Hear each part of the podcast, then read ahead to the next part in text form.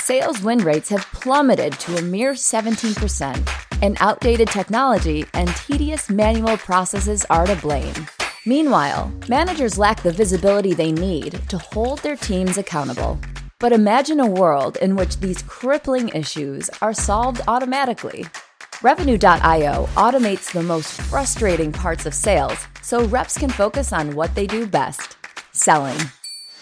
Completely automate pre call research, logging conversation data in your CRM, writing post conversation recap emails, and prioritized outreach. And as reps book more meetings and close more deals, managers gain the real time insight they need to scale what's working across their entire team. Ready to say goodbye to tedious sales processes and watch your win rate soar? Head over to revenue.io to learn more.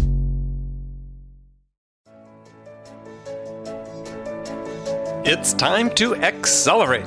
Hi, I'm your host, Andy Paul. Join me as I host conversations with the leading experts in sales, marketing, sales automation, sales process, leadership, management, training, coaching, any resource that I believe to help you accelerate the growth of your sales, your business, and most importantly, you.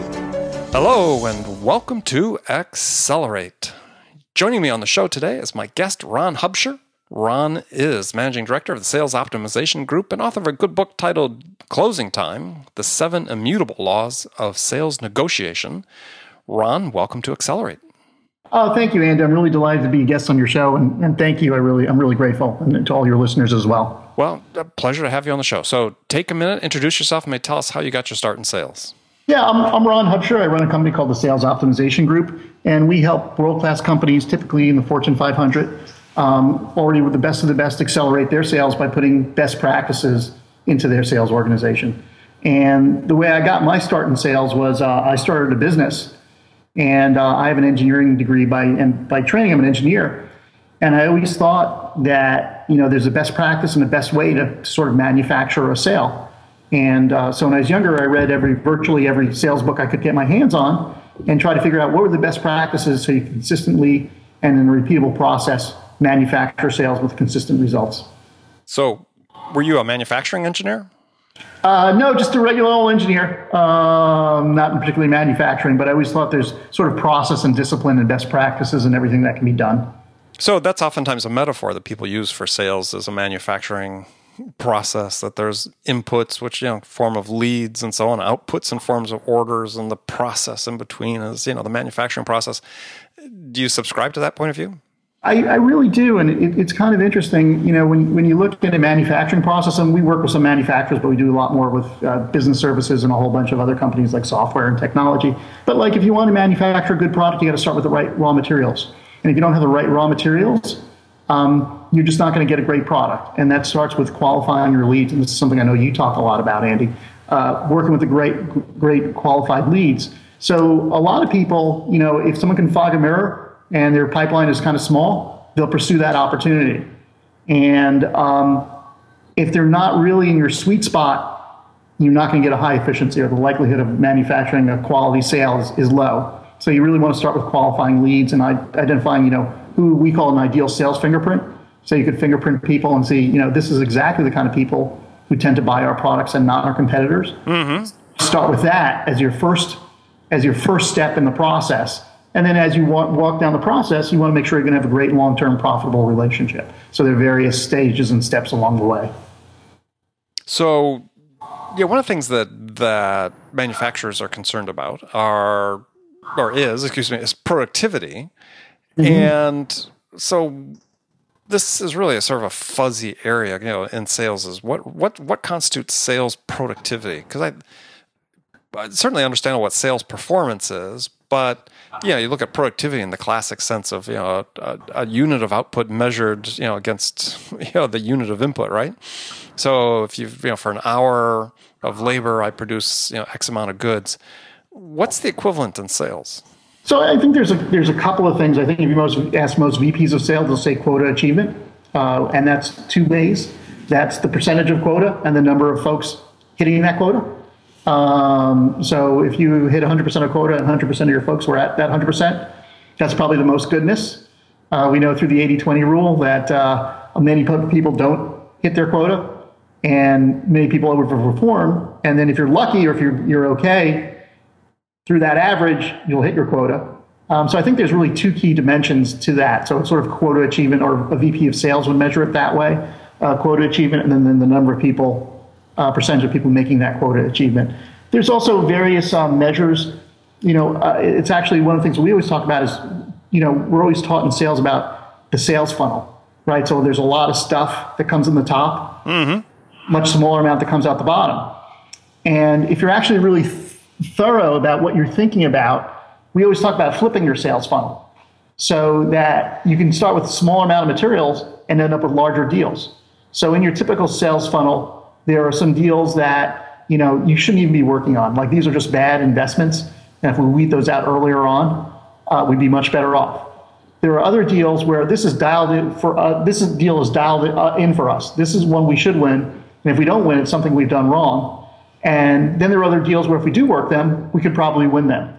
And it's sort of allocating your time, eliminating the ones where you have no chance and be waste of time, turning those uh, questionable deals into winnable deals, and turning those you know, ones that are dialed into you, um, making sure you win them and expand them. So you can actually have a smaller amount of inputs in the top and greater inputs that come out the bottom. Does, does that make sense, sense, Andy? Yeah, I mean, I think somebody wrote a book about that called "Flipping the Funnel," which I I think was sort of about that concept. So, so um, you know, in that case, though, and because one of the things that again is more prevalent these days that you see is is metrics like percentage of pipeline coverage right? So, you know, my pipeline needs to be 400% of my quota for for the month if you're a sales manager. But that seems to sort of go against what you were just talking about with flip the funnel, which, you know, it's a focus. And this is problematic. I see it in many cases where managers sort of have these perverse set of incentives that encourage them to have more pipeline when, as you pointed out, maybe especially in the complex sale, you're better off with fewer prospects that you can really appropriately exploit. Right, and it, it's actually interesting because uh, you know there's there's nothing wrong per se with knowing what your what your funnel numbers have to be. So if you close 25% of your your deals, your funnel has to be 4x, which is a great sort of starting point. But you can get a little more precise. You know, there's there's a sort of, sort of version 2.0 on that. Uh, and let me give you a great example, and this is a manufacturing example. We work with a, a paper company. Uh, they they were founded in 1924, and they've been making paper the exact same way uh, since 1924. So I think uh, they're about uh, 92 years old, and there's actually recipes to make paper. And uh, to make a piece of paper, there's 14 attributes roughly, um, and that'll define any any piece of paper, whether it's width, uh, basis weight, uh, the fluorocarbons that go into it, all those kinds of things. Uh, and then there's a guide that tells you, hey, I'm looking for this type of paper, and these come in huge rolls, by the way. Um, so I'm looking for this type of paper you know, here are the five companies that manufacture it, and could be the most commoditized product if you let it be.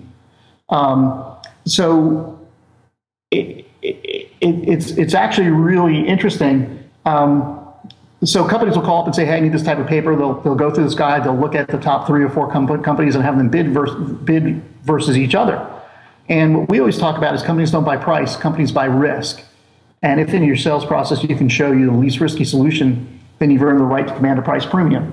And um, the people who buy large rolls of papers are typically called converters, and converters will take that piece of paper, uh, they'll print uh, a name on it, and maybe they'll chop it up. So this particular company um, sold. If you, if you ever if you ever walk into one of your favorite fast food restaurants, that sandwich comes wrapped in a piece of paper. Mm-hmm. Right, and you know typically that piece of paper it actually has a, a little bit of a wax coating on it, um, and it's cut into one inch squares, you know, or one, I'm sorry, one foot squares.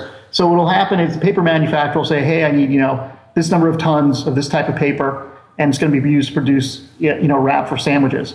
Um, and so the converter will take that piece of paper, you know, chop it into one inch squares, print, you know, this this burger type brand on it, and then ship it out, or this uh, or this this Hero Shop brand, and, and ship it out. So you want to understand uh, what the risk point is for that company. So the risk point isn't necessarily the piece of paper, it's the fact that when you ship that paper, if that paper breaks on the production of lines, that's tens of thousands of dollars of downtime, right? Mm-hmm. Mm-hmm. Or that wax buildup, uh, and this actually happens as, as the paper's going through the machine, that wax buildup, you know, causes that machine downtime. Again, that's tens of thousands of dollars. So you really want to look at who's price sensitive to that. So is this decision being made by the procurement team or is it being made by the operational team? So you can start weeding out your prospects, who's going to make the final decision uh, that way. And you can actually, it's really interesting. So this is a, a, case study that we we did with one of our clients. This was a, by a, a company that was bought by a private equity firm. Um, they had about 1,500 prospects in the entire world that they could sell to. Right. Uh, we went through, so it's a finite universe. We went through and ranked and scored each one of their prospects based on what's an ideal sales fingerprint for us. Mm-hmm. Right? Who's likely to buy, uh, buy from us on a long term basis? Oh, these guys are only price shoppers, not for us oh, these people, they understand the value of having a perfectly, uh, a perfect roll of paper. Uh, and there are a few other attributes. So we could rank everybody uh, in our prospect database. And I would recommend anybody do this in their pipeline, right? So you can rank your prospect according to an ideal sales fingerprint. And there's also unacceptable, un- unacceptable uh, client profiles. So there's two metrics. So if, 91, if someone's 90% ideal and, and it doesn't, you know, and, and 0% unacceptable, well, that's an opportunity you should pursue and pursue with rigor. Um, and if you don't win it, it's probably something you've done and done not well. There are other folks who are sort of, you know, 10% ideal and have 50% of the, you know, the, the red flag profile or the unacceptable customer profile. And those are people you want to get out of your pipeline quickly. So uh, we're working with this one customer uh, over the, the 80 years. I forgot the exact number of customers. I think they had about 150 customers. Um, in one year's time, we took them up to 225 customers and they grew sales 22% in their first year and another 8% and filled up their mill in their second year just by using that simple technique of saying let's rank and score people in our profile so that's the kind of dramatic things that you can do and uh, for for people who know anything about the paper business um, it's really a, a, negative growth industry so the, the paper industry grows about 2, 2% a year and if you actually factor in inflation and things like that it's a negative growth industry so that's sort of an example, a real world example of a sort of, you can't get any more old line than paper manufacturing. But by just by putting sales discipline and process in place, um, you can make tremendous results. And there, it wasn't a question of, yeah, I need more pipeline. It's I need more quality folks. Um, and that's always a good a good second screen. So typically, you know, you need 3x or 4x your quota to be in your pipeline. But if you really scratch it away, you can be uh, you need less than that, but you need the right type. Because you can have five or six X of really bad folk and it doesn't matter. Or you can have three X and you'll you'll more than make your, your quota. Now, in those cases, were you finding that that the ultimate deal sizes that they were getting were larger? Absolutely, because people understood the value that they, that, that they were delivering, and they would get. Uh, in, in some businesses, it's winner take all. In some businesses, it's you get a, a piece of the pie.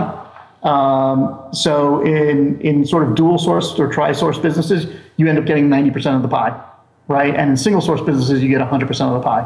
Um, and people are ordering more materials, and then they get more customers. So that one converter who sold sandwich wraps to chain X, Y, and Z, they added on other chains due to the quality of their success.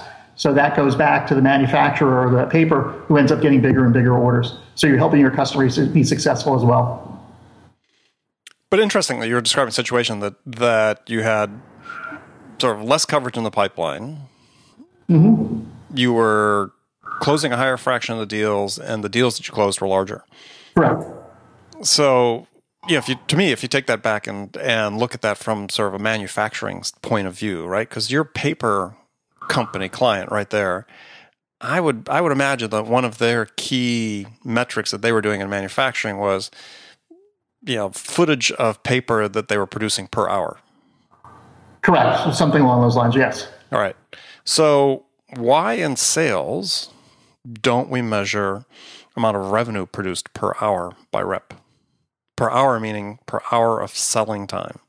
Yeah, you, you could you could absolutely do that. Uh, you know, well, but why don't why don't people? Because to me, that's that's that's productivity. You described a situation where you actually were just increasing their productivity, where I presume without adding any headcount and by being more targeted on the accounts you're selling to, you're closing a higher fraction, producing greater revenues. So obviously, the amount of revenue produced by hour of selling time went up fairly substantially. Correct. Absolutely. So that's productivity. You know, productivity to me, productivity has nothing to do with attaining quota. That's performance. what I want to know is, and what you know, I think is the great gap with with many sales leaders and most sales leaders is they don't understand this whole fraction about you know how many how many dollars of revenue is each rep producing per hour of sales time. Right, and, and you know, and I, I understand if you're a VP of sales because that's not how you're measured. I mean, you know, um, I, I completely agree with you in improving productivity, but they're they're always measured by quota. So you know, by improving productivity, you're going to net net increase their increase one over performance of quota and two the number of people hitting quota. So um, and and you you then understand really what your true capacity is within the resources you have for attaining a certain revenue number. Right, and you know, if you actually think about how revenue numbers are assigned, uh, or quotas typically assigned, it's sort of like we need to hit this this year, right? Here's the number. We need to grow 10 or 15 percent, right? So I'm going to give that to you, Mr. V, Mr. or Miss VP of Sales. Ms. or Miss VP of Sales is going to uh, uh, dish out that additional quota plus a markup. So just in case they don't make it, um, you know, the company still hits their quota. So they may assign, you know, plus 25% to their team and then they'll allocate it in different ways. Uh, and that's typically how it's assigned. It's sort of, sort of signed by this is what the business needs to do, as opposed to where can we improve productivity improvements? What are we, you know what are we strategically doing to improve the productivity? It's you know here's the number we got to hit because that's what we got to do. Um, so I completely agree with you, Andy. Okay. Well, yeah, you didn't have to agree with me, but it's just it's just like this is a this is something I've talked about. People in the audience probably are tired of hearing me bring this up maybe to some degree, but but it, it, to me it's the next real frontier in terms of how we manage sales. See, I worked in a business, had fortune when I was much younger in my career and I was managing sales teams where I had the information because we worked in sort of defense business or part of the company's defense business and we had to track everybody's time, including sales reps, by hour, what they're working on with by project number by time, but to the half hour increment. So I knew exactly and, and to, to, to sort of a half hour, how many sales hours required to close a million dollar deal? Right. Right. And you, you know, you know, it's interesting. I, I always sort of say sales is the last undisciplined functional area, right? You know, we can manufacture things to within a millimeter, um, but when you try to manufacture a, a sale, um, there's so much variance on it. And you can look at the same people selling the same products to the same customers, and one person can have a 50% close rate and somebody can have a 10% close rate uh, on opportunities for sold. And same thing with discounting, right? Some pe- the same people selling the same products to the same customers. One person will have a 50% discount rate, um, someone will have a 0% discount rate. Um, so completely agree. Uh, there, there's a lot of upside potential when you put process and discipline into sales. Oh yeah, and an upside in terms of generating more revenues with existing resources. Absolutely. So, um, so let's let's talk a little bit about sales negotiation because this is you know you've written the book Closing Time: The Seven Immutable Laws of Sales Negotiation. Uh, I think it's sort of interesting. You know, so where does where does selling end and negotiation begin? You know, and, and that's a great uh, a great question. So um, to me, there's you know they're interrelated. They they start negotiation starts at the very first interaction and sometimes before the first interaction. And you always want to think about um, closing with the first interaction you have with a customer. Um, and um, I always think there's the overt negotiation and the covert negotiation. So the overt negotiation is, boy, we get down to this contract and we got terms and conditions, we got pricing, we got a whole bunch of stuff, right? I've, I put my thing on the table and now we're negotiating pricing terms, right? So that's sort of the overt negotiation. But everything you do before then is as or much more important as you go down the sales process. So you really want to be thinking about your negotiation strategy as you go through your sales uh, strategy. And what I always talk about is that there's two things you need to negotiate well. The first is you have to put a superlative sales effort in. Um, no amount of negotiation prowess can make up for a poor sales effort. But just because you put a strong sales effort in doesn't mean you'll negotiate well. It creates the potential to negotiate well. If you combine that with a strong negotiation plan, you'll capitalize on that potential. If you have a weaker non-existent plan, you'll squander that potential. And um, you know, if you if you put a poor sales effort in, there's no negotiation prowess, there's no magic abracadabra that I can tell you that'll make up for a poor sales effort. So two things for negotiation success are one is you have to put a superlative sales effort in, and two you have to have a negotiation plan. Okay, uh, so but you said that you just negotiation starts at the beginning. So correct. I'm prospecting. Where am I negotiating? Uh, you'll be negotiating through the entire sales process, but the, the biggest thing and one the single biggest mistake is that salespeople make, especially in business to business sales, is they're not sure that the buyer's number one choice. So in a business to business sale, typically you'll be competing with two, three, four, five other competitors. It's a considered purchase, right? And you'll want to, want to definitely ascertain and make yourself the number one choice.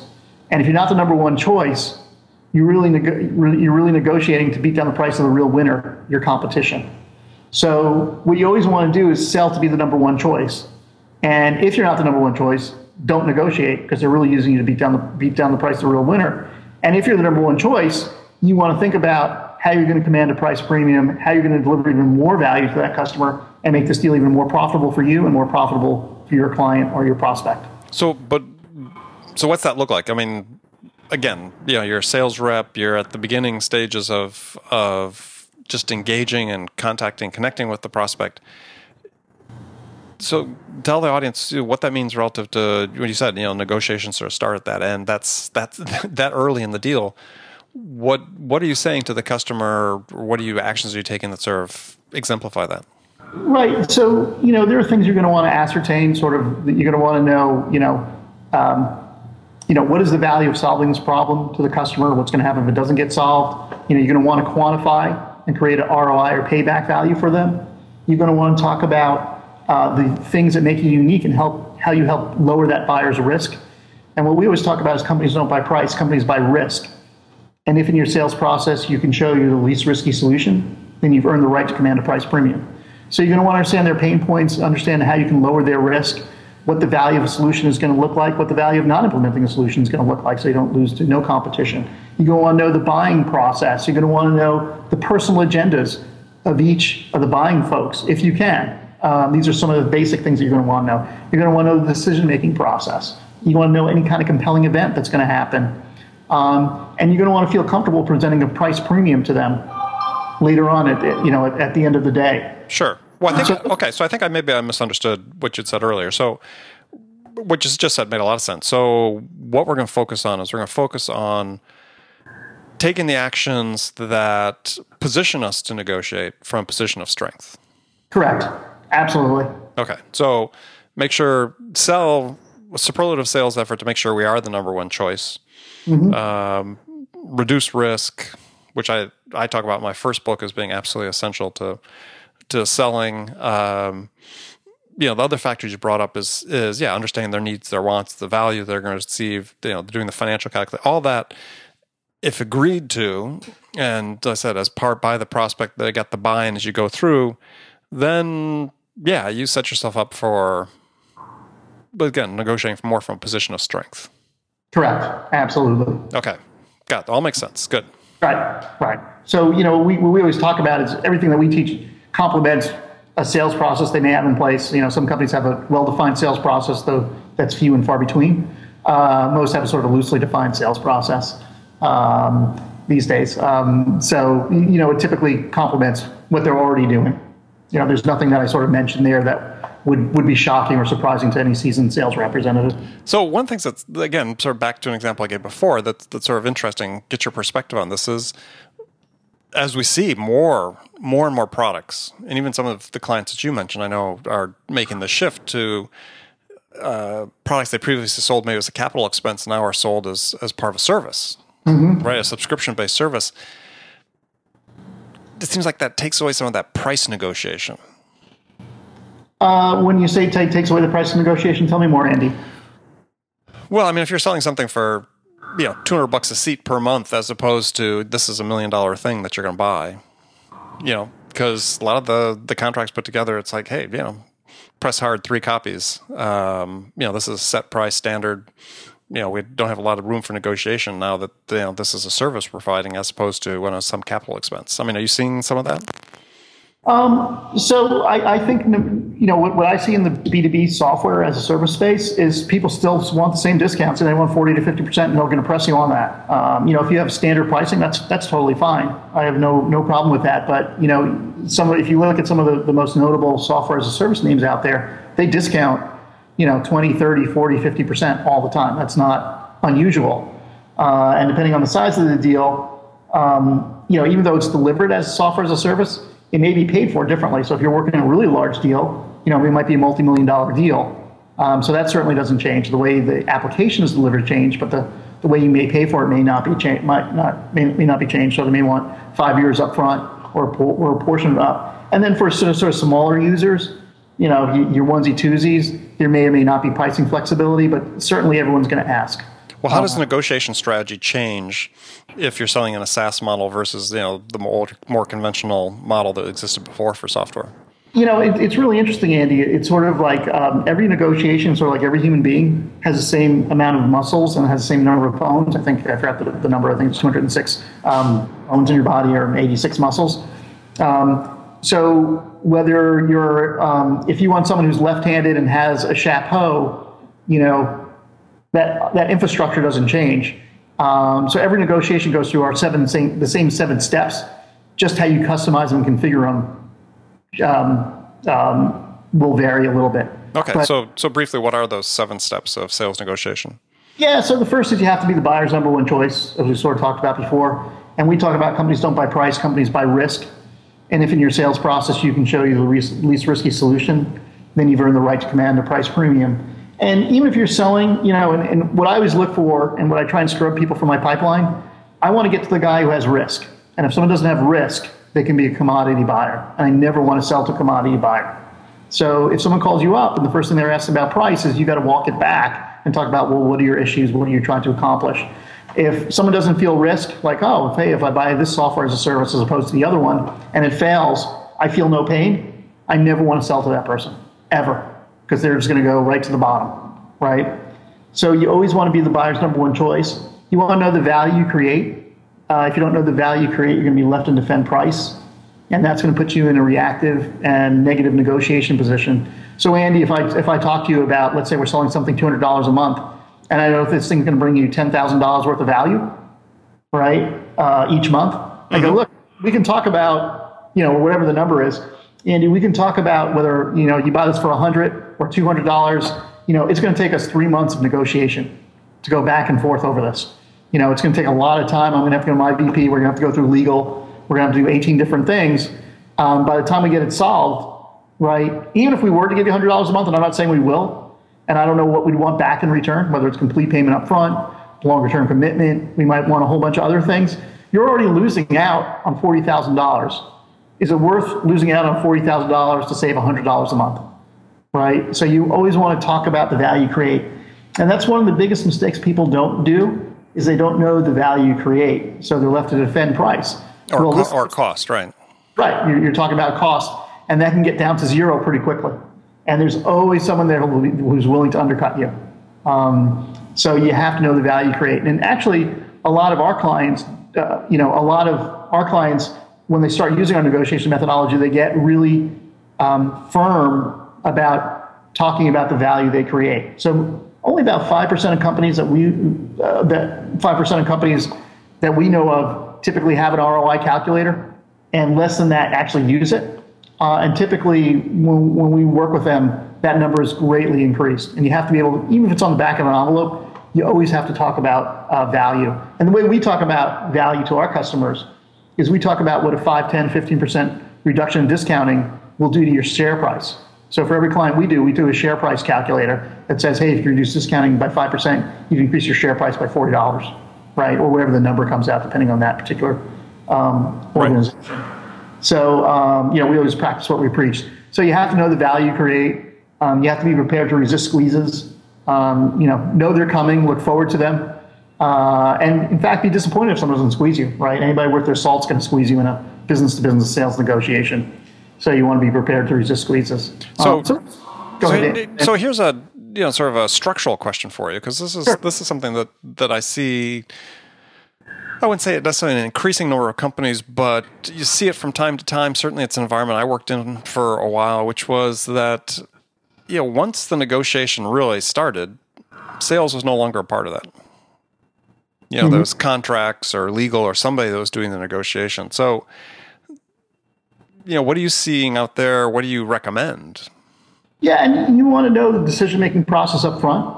So, you know, when you're working with your economic buyer, whatever it is, you're going to want to be a team. You're going to go and want to ask them, you know, what obstacles can get in the way. But uh, the point was, I saw it, it, To me, and my experience has been is yeah, it's it's more of a serial process. I mean, companies, given the the tightness of resources, not to say they haven't, and I've certainly been in situations that's happened, but it's very rare where companies are negotiating simultaneously with two competitors. I mean, uh, real contract negotiations.